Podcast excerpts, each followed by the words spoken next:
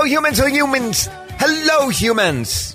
It is me, Ellie Krug, on Ellie 2.0 Radio. I am here with you on a special Ellie 2.0 Radio because this is the 250th episode of Ellie 2.0 Radio. And we're going to have uh, two interviews, two of my favorite interviews from all of the all of nearly five years of interviews for this show to uh, celebrate. But let me just give you a little retrospective very quickly because um, the interviews are going to take up most of this show. We began with Ellie 2.0 radio on January 8th, 2018. Think about how different the world was back then. And within a month of beginning the show, I did this thing where I went down to the South uh, because I went on a listening and speaking tour. And I did a remote interview from a hotel room in Montgomery, Alabama, talking about my experience of going to Court Square in Montgomery, where I saw this placard about slave depots, which was just hurt my heart so much.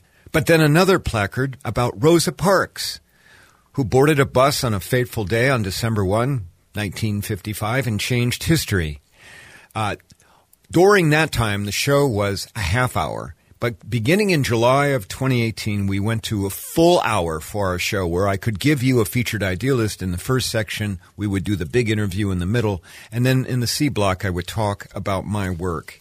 And in the course of all of this time, We've featured a number of idealists like Rachel Maddow, or she I talked about her getting her start by winning a radio contest in Northampton, Massachusetts. We talked to uh, um, we talked about uh, Johnny Cash, who advocated for prison reform, believe it or not, and he did. He testified before Congress. Sidney Poitier, the slap heard across the world because back in uh, when in the heat of the night was came out in 1967 the idea that a black man would slap slap a white man was heretical. And Sidney Poitier insisted on that in the scene so that he could tell the world that black people were done being under white people. And so that, you know, I've featured a number of different people as as featured idealists, but I've also done memorable interviews, beginning with in uh, Kathy Heyer with the Lift Garage, who was a social worker turned mechanic. We had Daryl Davis on, a man who goes across the country trying to convert KKK members and who collects their rem- memorabilia when he does that. I've had Nick Alm on. You may recall Nick, the very precocious, that's not even the right word, but very um, astute at beginning, he's been on the show three times. We, uh, um, person who ran a nonprofit and now runs a corporation aimed at helping LGBTQ people within the workplace. I've had Chris Farrell on from Minnesota Public Radio. We've had a number of. I don't have even the time to tell you all the people that I've had, but but I'm going to tell you this. As I prepared for this show, I was blown away by the number and variety of different people we've had on the show, idealists, people working to change the world. And that brings me to the first of two interviews that I want to share with you. This interview, um, which will only go for nine minutes, and you'll be able to pick it up. You know, you're going to have to go to the podcast website on AM 950 to see the rest. But it's an interview with a man named Jamie Edwards, who was a board member of an organization called Pink Socks. Jamie Edwards um, helped found this organization where they literally give out pink socks and they create fellowship between people who have pink socks. It's a way of breaking down barriers, having something common so that you can have a conversation. Of all the interviews that I have done, this one with Jamie Edwards and the one that's following that are the two that I I hold incredibly dear because they, they epitomize what I'm trying to do with this show, and, and they reflect idealism in the greatest sense. So, here's the interview of Jamie Edwards. You're only going to get the first nine minutes, but you'll enjoy it. Don't worry. Okay. And then I'll see you on the other end to introduce the other interview that is very dear to me. And um, I hope you enjoy. Thanks.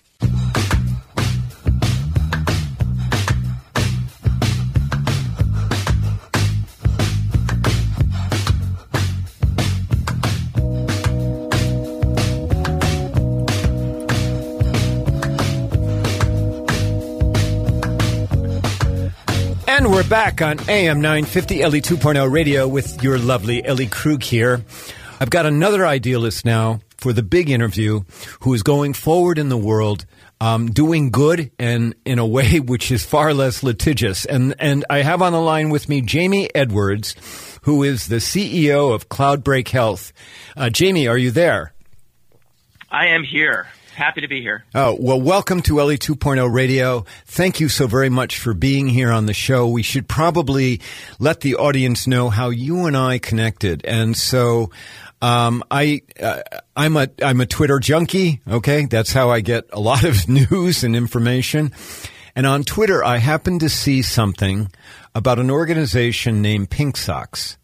And, um, and you had you had uh, tweet, tweeted about that in one way or another, and I reached out to you and I asked if you'd be on my show. Does that ring a bell for you? It does. It's a perfect recollection of what happened. And so, uh, so Jamie, I want to, um, and uh, I want uh, the audience to hear about Pink Socks, but first, there's a story even behind Pink Socks, which goes back to Cloudbreak Health and your organization, which is doing sounds like incredible work again from um, a kind of a groundbreaking um, um, uh, way of doing medicine. Can you tell us what about what is Cloudbreak Health and how did it start back way back in the early 2000s? Yeah, absolutely. Um, so Cloudbreak Health um, is a unified telemedicine company that uses digital health tools to help resolve healthcare disparities and address social determinants of health. And so what basically all that means is we are trying to use technology to level the playing field for underserved communities and uh, these patients who typically find our healthcare system challenging. Um, and it originally started in 2003 by a gentleman named Andy Panos. And Andy had made a trip to Mexico uh, his family was in a car accident. No one spoke Spanish, and uh, a host of problems ensued um, that impacted him in such a fundamental way that he came back to the United States and said, "If this is happening, uh, you know, if it happened to me in Mexico, in a diverse country like the United States, it's got to be happening every day." And so he ended up uh, doing some research in his hometown of Columbus, Ohio and what most people don't realize, if you know, in, in, in Ellie, I'll ask you, like, how many different languages do you think are spoken in Columbus, Ohio? I would guess maybe fifty to seventy. 126. Ah, okay. Right? 126 different languages are spoken in, you know, many cities around the country. And in Columbus, people will be like, oh, the number one language has to be Spanish. Well, it's not. It's Somali. Ah. And so as he dug into this problem, he realized that these patients are generally challenged in navigating the healthcare system. They're three times as likely to encounter harm. Um, and their length of stays are all longer yep. um, because you need to have these interpreters at the point of care in order to empower these patients to take control of their care and empower a doctor to make the right diagnosis. Um, you know, communication is the number one diagnostic tool that these doctors have. And so over time, um, Andy started building the company and I got involved because it was a distressed asset back in 2007, 2008. And so I stepped in to help, you know, kind of save the business, put it on a new track and to, and to help it become what Andy always envisioned it to be. And so Andy and I partnered together. I took over the CEO role. He took over, you know, he ended up staying on as COO and we built the business from, you know, 30,000 of revenue a month to something today that's over $30 million plus of revenue. Um, and to something that's in 1,800 hospitals performing over 100,000 encounters a month. The lion's share is bringing these language interpreters to the point of care for LEP and deaf patients, but we've started to branch out to do other things like telestroke, telepsychiatry, and become a unified telemedicine platform that brings services into communities that need them. Well, and of course, with the pandemic, um, I've got to believe that your services, the demand has increased tenfold, if not a hundredfold. Um, and, and people are far more willing now, aren't they not, um, to do telemedicine? Yeah, yeah. Absolutely. I think what the pandemic did was for us, it really accelerated our product roadmap, not so much our revenue, but our product roadmap. We ended up launching new services into market like telequarantine, which we offered for free to our client hospitals. What is that? Um, what is telequarantine? so tele, yeah, telequarantine was a new service that we pioneered. Uh, we were the first people to do it in the country that basically enabled our devices to be rolled into a room and turn any hospital room into a connected care room. Um, and so doctors didn't need to go in to round on the patient. They could do it from outside the room. So ah. we were ah. lowering the risk of contagion. Yep. They didn't have to gown up. So we were reducing the use of PPE. Um, and it also reduced the isolation of that COVID patient in that room because they always talked about COVID being a very lonely diagnosis because no one could come visit you.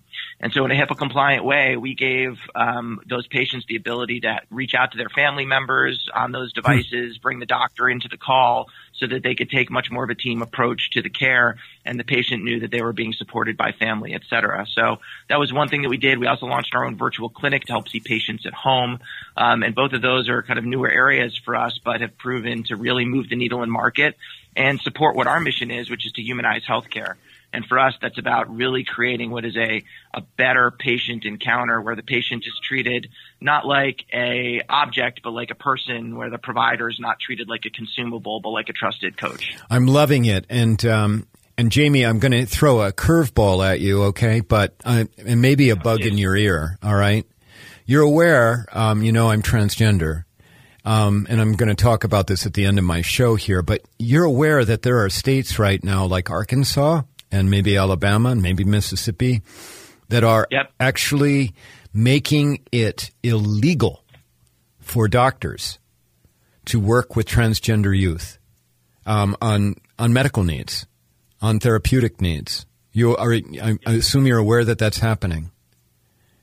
Yeah, definitely know that it's happening, and it's absolutely tragic. Um, you know, we take a lot of pride in our diversity, equity, and inclusion initiatives. You've probably right. seen some of the stuff that we've been doing on LinkedIn.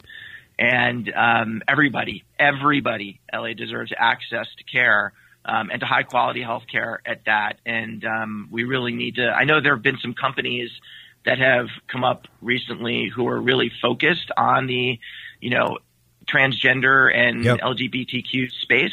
Um, and I think that is nothing but wonderful for the industry, and we need to see more. Yeah, I'm just wondering whether your company could tele- do telemedicine for those families that are going to lose their health care, their health providers in Arkansas, since you're not located yeah, look, in Arkansas. I mean, our, our platform could absolutely our platform could absolutely be used to do it. What we are not, pardon me, excuse me, is a technology enabled medical group. So we don't have our own doctors, but we do ah, okay. have a physician network of other physicians that we don't employ that we plug people into. So if uh, you can help us, we're, you know, plug into the right people. We're happy to help step in and solve that issue. Well, let's maybe have that conversation um, off air, okay? And so, sure, um, because I may very well be able to do that for you.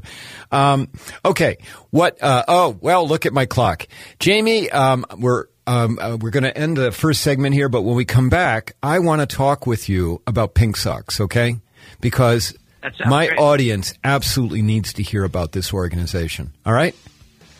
Sounds good. Looking forward to it. Okay, uh, audience, we've been speaking with Jamie Edwards from uh, who is the CEO of Cloudbreak Health.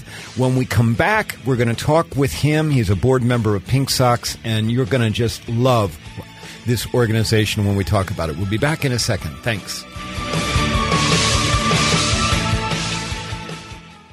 Sorry that we can't have all the interview of Jamie Edwards, but if you want to hear more from him, learn more about Pink Socks, go to the April 3rd, 2021 uh, link on the website and you'll be able to find the podcast. Thanks.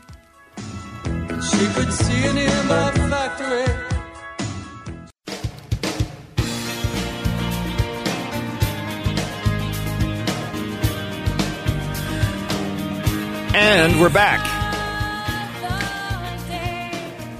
So I told you that there are two interviews that really, really, really stick with me out of all of, I mean, it's somewhere between 100 and 150 interviews. The second interview um, that I, I, don't know if I will ever forget um, was with a, a young woman at the time, 25 years old, Dana Nelson. She was dying of cancer.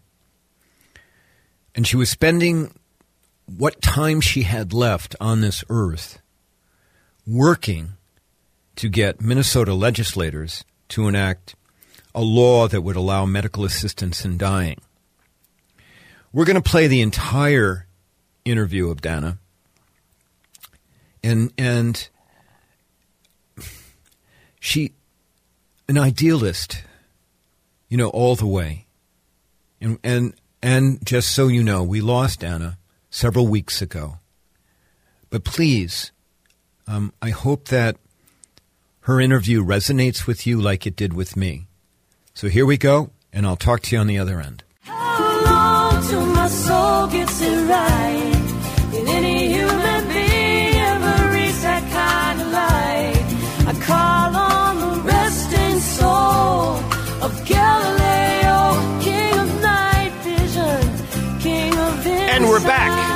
Ellie 2.0 Radio, AM 950. Okay, we are now ready for the big interview. And uh, for the big interview today, we have Dana Nelson. Um, Dana is uh, on the show uh, to talk about her her advocacy for the um, medical aid and in dying medical aid in dying uh, legislature uh, legislation pending in the Minnesota Senate and House. Uh, um, Dana is uh, is battling cancer right now. And Dana, um, welcome to Ellie 2.0, and thank you so very much for being on my show. Thank you, Ellie, for having me. Now, Dana, um, you know, you you got on my radar a couple of ways. One is uh, somebody from Minnesota Compassion and Choices reached out to me about having you on the show, asking if I might want to have you on uh, because you you have become um, perhaps not an intentional, but you have certainly become an idealist as you've been working to get this legislation in place. But I also know about you because uh, you wrote a wonderful piece in Minnesota Women's Press. Uh, that came out in January. So it's the issue of Minnesota Women's Press that came out this month. You and I have in common. I've written, I've written, and I am a regular columnist for Minnesota Women's Press. Dana, can you can you give us a little bit of your story, please? And I I I know that you shared a great deal, and and certainly I don't want to I don't want to be repetitious on stuff that maybe you're getting tired of talking about, but share what you're comfortable with so our listeners kind of can get a sense of where you are at in the world right now. Sure. Um, I'll do my best to do that. And there have been a lot of changes just within the last month or so since the beginning of the year, actually, um, with my health. So uh, I feel like it's a good time to give an update. But I'll start by saying that in uh, April of 2018, uh, I was diagnosed with rhabdomyosarcoma, which is a soft tissue and muscular cancer. So it can appear anywhere in the body, and mine happened to be in my maxilla or my my sinus in my face. So um, I went through a year of intense chemotherapy radiation, a couple surgeries, um, lots of stuff. Uh, all that never really resulted in my disease completely being gone, but my disease being stable at some point. So um, I was able to, um, ever since 2018, I've had periods of being completely in treatment.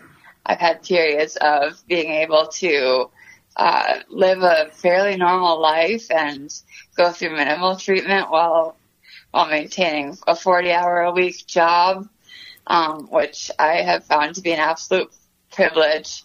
And um, I have also had moments of um, where I've been really terrified, like this last month. Um, I, a year ago, about moved home from Helsinki, Finland, where I was receiving the first couple of years of treatment and where I had lived prior to my diagnosis just because I wanted to. I was going to school there and I loved it and uh, it was just kind of my dream to be in Helsinki. So um, that's where I was. And uh, a year ago, I became stage four for the first time. So the cancer moved to my lungs and my lung was filling up with fluid on a weekly basis and things were just not looking good. So I decided to move home from Finland. And um, since then I've had it's been a roller coaster, honestly, Ellie. It's been it's been really up and down. And um the last couple months we've had things under control really well with the maintenance chemo. And recently that stopped working. So, um, I've been trying some new things and in the transition it's been, um, it's been really, really challenging to. Well, and Dan, Dana, we were we were supposed to have you on the show last week, and we had it all set, and then you had to go back into the hospital, right? Right. So, Dana, can I um, a little, can I add a couple of things and then ask you a question? Your your story in Minnesota Women's Press begins with you saying that when you were 19 years old, you know, you went to Finland with the goal of of going to school there to learn about music because you played the trombone. Do I have that right? You got it. Okay, and and you were having this wonderful life in Finland. I mean, you were you were part of the Hils. Was it the Helsinki Orchestra that you were involved in, and you were also a, a, a marathon runner. Do I have all of that right? Not quite. I was I was a student and I was freelancing Okay. with different orchestras in Finland, but I was I never had a full time position. No, I was I was working on it. You were working on it, Also okay. marathon runner. Yes, very proud marathon runner. Okay, and and and and Dana, can I ask how old are you? I'm 25 now. 25 years old, Dana. Oh. Okay. All right. Okay. So let's um, let's come forward to where you are today, and tell tell us about the the uh, Minnesota Compassion and Choices. Tell us about that organization. How did you get in? What does it do? And then how did you get involved with it? Sure. Um, so I got involved kind of, I don't want to say by accident, but kind of by accident, honestly. Um, when I moved home, one of uh, a high school, a high school classmate that I went to school with in uh, an arts boarding school in Michigan, he had been working with Compassion and Choices out in DC, and um, we'd stayed in touch uh, through social media. And so he knew I was really big into sharing my story and that I use that kind of as a coping mechanism for myself. Mm-hmm. Um, and he, he offered, he said, you know, we're looking for storytellers all the time at Compassion and Choices. If this is something you'd be interested in, I'd love to help set you up with us as a storyteller. So, um, he got me set up as a storyteller, introduced me to the right people at Compassion and Choices, and then I also kind of got roped into being just a, a plain old advocate as well as a storyteller. Um, and that's something that I I didn't necessarily know I was getting into, but I got into it and uh, fell in love with the people I was working with and uh, all that we were doing. And um, even though it was more work on my plate, it it's it's all definitely been worth it and like so rewarding. Okay. Now, Dana, we're going to have to take a break, okay? But when we come back, I want to talk more about compassion and choices, more about the legislation uh, pending or will hopefully be reintroduced into the Minnesota Senate and House. And I want to talk more about you and about power, trying to regain power over your life, okay? Excellent. Thanks, Ellie, so much. Okay, everyone, we're listening. We're speaking with um, an incredibly uh, brave human, um, uh, Dana Nelson. When we come back from our break, we'll speak more with her and we'll learn more about the need to give people who are dying the power, the choice to go out the way they want. Listening to me, Ellie Krug, Ellie 2.0 Radio.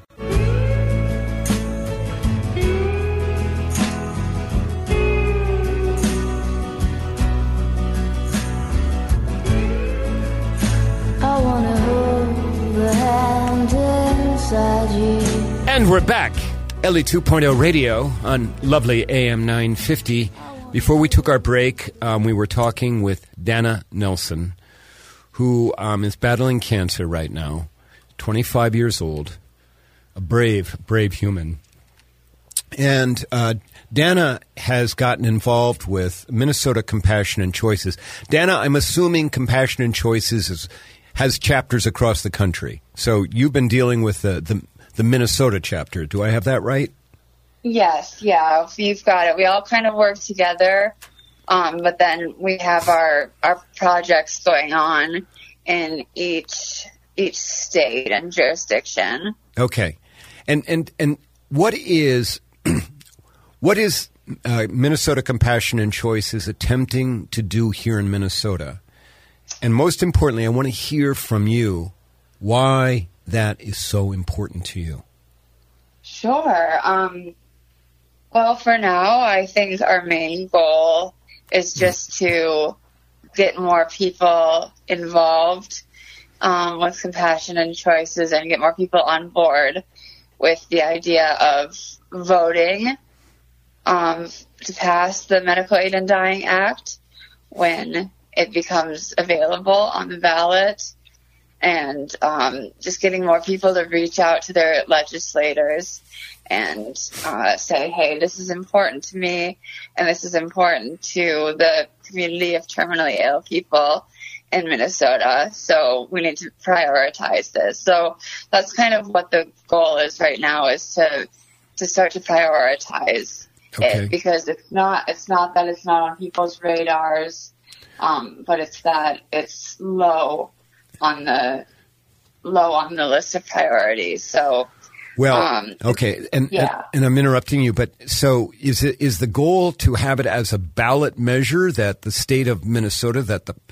residents of Minnesota could vote on versus the House or Senate just passing a bill and Governor Walz signing it? No, I'm sorry. It's it's totally up to the legislators. So it's I don't think it's anything that we could vote on. Um, I'm really clumsy at talking about this stuff. Still. No, no, no, no, no, no. Don't worry. That's okay. Don't no. Don't worry about that. I just I just wanted to to understand the process, but um, but they they did introduce the bill in both the House and Senate. You know, for the twenty one legislature. And do you do you are you aware how far it got? Did it die in subcommittee? Did it get anywhere? Uh, I I'm not really sure. All I know is there's more work that needs to be done, and we're we're talking Okay. about um, going to like the caucuses coming up at the beginning of next month, and um, continuing to reintroduce the bill. Okay. And in short, I mean, what the legislation is about is about allowing for physicians to prescribe medication to people Yes. who are terminally ill. And those people can take the medicine at the time and choosing that they decide that the person who is sick, who is ill, who is dying, can make the decision about how they want to go out. Do I do I have that right? Yes, about when and if they want to take the medication. The the prescription itself is not saying I'm it's not an agreement to take the the, the prescription ultimately. It's uh it's when and if. Okay. Now, Dana, let's talk about power. Because you you write both in Minnesota Women's Press and then you, you write on the um, Minnesota Compassion and Care ch- uh, website about the loss of power. And can you Yeah. can you talk to us about that, please? Sure. Um, I felt like ever since, you know, maybe not day one, I, I, felt really empowered actually the first couple months of my illness. Um, I felt empowered as I shaved my head for the first time. I felt empowered as I went to chemo and um, had tough moments with my health all throughout the beginning of treatment just because I felt like I I have a lot of fight in me and um, I quickly learned that it's not about having fight. Um, each individual, you know, it, it's gonna happen how it happens for each terminally ill person. So um, that that made me feel really robbed of any kind of power that I had. Um, it made me feel like the cancer took away um, my it, it, took away everything from me. It took away my ability to run. My body was now too weak to run, something that I loved to do uh, before I got sick.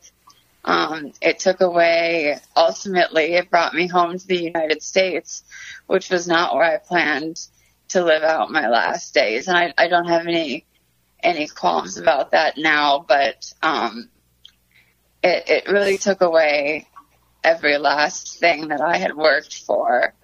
And medical aid in dying is important to me. And I want to see it happen. I want to see the act pass in Minnesota in my lifetime because that would give me so much of the power back to say that, hey, if the suffering becomes too much for me, I, I, I let you take everything else from me, cancer, but not this. Okay, Dana. Um, now we we know that there are a number of states that do have you know physician assisted end of life um, procedures, and I, I want to just quickly say not physician assisted. Ah, okay. Thank you. Yes, I just want to correct you on that. That it's um, yeah, or not correct, but many people are confused that uh, it's not physician assisted. It is uh, the prescription is prescribed by a physician, but then in the United States, you must have you must be able to um, to uh, what's consume or uh, what's the word I'm looking for to administer the medication yourself. Okay. Okay. Thank you for that. Thank you for that clarification. So there's medical aid. Okay. Medical aid in one form or another in other states, like in Oregon, right? And in Colorado. Yes. And, uh, and, and maybe is it in California as well? I'm not, I'm not remembering fully. Yep. Okay. So in theory, you could move to one of those states, right? I could. But then that's not your home, right? Exactly. I feel like why should I have to do that? Why should I? I've already uprooted and left from Finland, which I felt was my home. I lived there for five years, and I already, when I, when I felt like things were, my options were becoming limited, I already moved back to Minnesota, and which was fine because I have a home here. I have family. I, I'm privileged to have a place to be and to feel comfortable. But um, when I'm dying, the last thing I want to worry about is moving across the country and finding a new place to try and settle in. And not only me, but my family, how traumatic that would be for them. Right. Right. And what, uh, give me an idea of why is it? Why do you think this is so incredibly difficult here in Minnesota? Um, I think honestly, like I said, it's what we talk about a lot in compassion and choices. And I'm still fairly new to the organization, um, so I hope I'm, I'm I hope I'm getting this right. But really, that we just need to prioritize passing the act here in Minnesota. I think um, as as you mentioned earlier, it's not a bipartisan issue. It's not about religion necessarily, um, because even though Minnesota is a heavily religious state, um, a lot of even Catholics agree with the issue or are on board with mm-hmm. the act. Right. Um, but it's just about making it a priority and understanding that it's important to pass this act now because there are plenty of terminally ill Minnesotans who need to use this now. Right. Right. And and and and in the end it's it's your life, it's your choice. Why you know. I mean, this is of course nothing that we can answer, but Why is it that people believe they have the right to make, you know, to force their choices, you know, their, you know, their beliefs on other people when I'm not sure. It's really frustrating because I, after recently having just suffered a lot the last three weeks in the hospital, um, suffering more than I ever have in my life, I don't understand why anybody thinks that they can put a label on my suffering and say, this girl hasn't suffered enough yet. She, she has to endure more. Dana, um, you know, I usually ask my guests, you know, what made them an idealist. And I don't even know, frankly, if you would classify yourself as an idealist, but, you know, and I define idealist as somebody who's trying to change the world, okay? But I want you Sure. to, Dana, I want you to know, okay? You're, you are literally the epitome of an idealist right now. You are, you are working with what time you have left to change the world. And I, I just have to tell you, I so, I just so respect you. Thank you, Ellie. We've got That just, a lot. we have just a minute left. What, what else would you like our audience to know? Whew, um, I was getting heated there towards the end. I, um, I guess I would just like everyone to know that, um, my suffering is a lot, and it's been a lot, even more in the recent weeks. But um, I never want it to invalidate anyone else's suffering, um, anyone else's divorce or loss of a loved one. Um, it's you never have to look at my suffering and say that yours isn't great enough. Um, we all we all have a lot to cope with, so just keep doing your best and um, remember look for the privileges in life and recognize those. That's what I do each day to keep me going. Dana, um, I am just so grateful that you came to talk to us. Okay, and um, you I, you know, me. I, all I can just say to you is thank you, and and and wish you the, the best, um, and wish you some peace. Um, Thank you, Ellie. Okay, well, that was the interview with Dana. Now, you could hear the the emotion in my voice during the interview, as well as Dana's. What you don't know, listeners, is that my, my producer, uh, Brett Johnson, who's uh, here with me right now, he knows this. Is that when that interview was over, I couldn't uh, quit crying for a good 10 minutes you know and and people the the bravery to the end that's what an, the idealism all the way down to the end i i hope that i have that kind of I, dedication and vigor and focus to be an idealist when my time comes. You know, it really is about trying to make the world better and trying to change it. I um I want to thank you on show 250 and I wish that we could have had a live interview but it just didn't work out. But listeners, who I reach apparently across the world. I, I just want you to know it means a great deal to me that you tune in or you pick up the podcast and that from time to time some of you email me. It just means the world to me.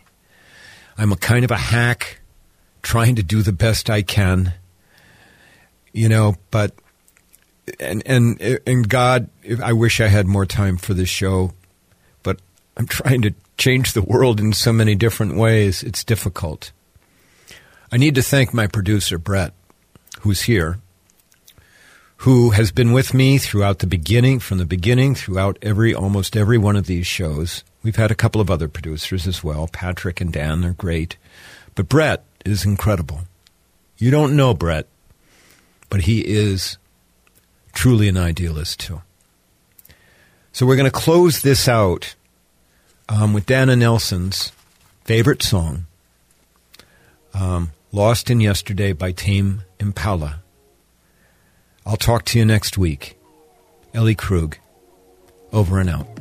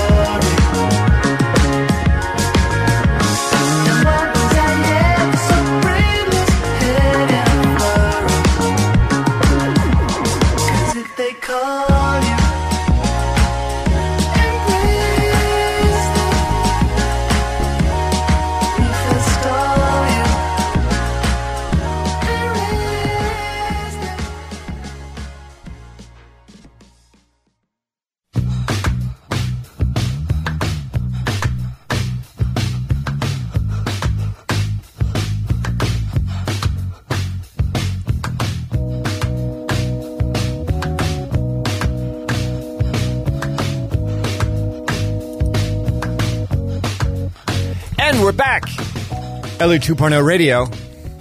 Okay. Um, so, San Francisco this week, let me tell you, just wonderful. I even got some great sea- seafood while I was there. Yep, yep, yep, yep. And it was a wonderful trip. So, so, uh, uh, you know, uh, I'm, uh, it, it's always, if you've ever f- flown to the West Coast, uh, it's always tricky coming back. Depending on, you know, if you're trying to come back after noon, because of the time difference, it starts to get a little tricky. Uh, it can get tricky. So I just to be on the safe side, I had booked a flight uh, for 4 o'clock out of San Francisco back to Minneapolis, uh, which would have gotten me into Minneapolis about 10 o'clock at night. Uh, oh, yeah, 10, yeah, 10-ish, which meant I would have gotten home after 11. Uh, so you know, but I knew there was an earlier flight that was leaving at um, one o'clock, and uh, but I didn't think I was going to make it with the way the uh, the training went and when I was leaving. And well, it turns out I got to the airport, got through security. I get to the airport. the The one o'clock flight was leaving in the out of the gate next to the four o'clock flight, and as it turned out, I got there just as they were ready to you know, close the doors. I mean, everybody was already on the plane. So I went up and I said, Hey, do you happen to have any seats? And uh, the Delta person said, Well, we do. And so I, you know, she said going to be a middle seat. I'm like, well, okay, all right, because it was going to get me home at, uh, you know, I would have been home at at six thirty, quarter to seven instead of eleven fifteen. Get on the plane, sit next to a woman. Uh, it's the it's the uh, the next to back exit row. So the woman that had the window seat actually had nothing in front of her, all the way to the uh, uh, the exit door. And so, uh, but you know, me, I, I'm, I'm. You may not know this, but I'm an introvert, and particularly after I've done a training, after I've done all that work, you know, I just kind of want to like de- decompress. So I put in my headphones. I read usually the Atlantic, and I'd kind of just chill out. Well, we're an hour, hour and a half into what is a four-hour flight, and you know it's time to come by with, uh, you know, if you want to get something to drink. And so I pull the ear earbuds out, and I'm like, yeah, you know, I'd like to have a Chardonnay. And the woman next to me, who had been quiet the entire time, doing her own thing, uh, just piped up. She said, uh, "I'll buy that for you." And I, I, I said, "Excuse me," and she said, i "She said I've got extra di- di- uh, drink tickets. I, I travel a lot. I'll buy that for you." And I was just, I was blown away. I was f- flabbergasted. She bought her own drink as well, and and so for the remainder, remaining two and a half hours of that flight, uh, we all we did was talk. And I'm not a big fan of like like I said, talking on the plane, but it, it seemed like the right thing to do. And then it just kind of took on a life of its own. Well, I found out, you know, she lives in the Twin Cities. She's a dog person like I am. Uh, she, you know, lives alone. uh, You know, found out some other things. uh, You know, she w- involved with a company. She actually does training like I do training, uh, but not uh, she training not for sales. I do training for helping humans get along with each other better. But it was a lovely, incredible conversation. It was. Um, we even got another round of drinks, which I bought at that point. Uh, You know, not like we're having this huge party on Delta, trust me. But it was a reminder to me that you can, you know, never tell the story about anybody simply by looking at them. And I just was so touched that she would do this. And then we, we you know, we've emailed now since we're back about trying to get our pups together and, you know, and, and me meeting uh, some people in her life. And, and I just so incredibly thankful that she did that. Had she not, I, I'm sure we wouldn't have communicated. I mean, it would have been a nice, hi, how are you at the end of the flight, you know, as we're getting our stuff ready to get off. But I just, uh, yeah, I, I, I'm very thankful. And it reminded me about the power of, you know, kindness and how one person's kindness can act to create connections and how those connections can make you feel not so alone. See? See how that works? Okay. Well, anyway, I wanted to share that with you because that's a happy Ellie Krug story.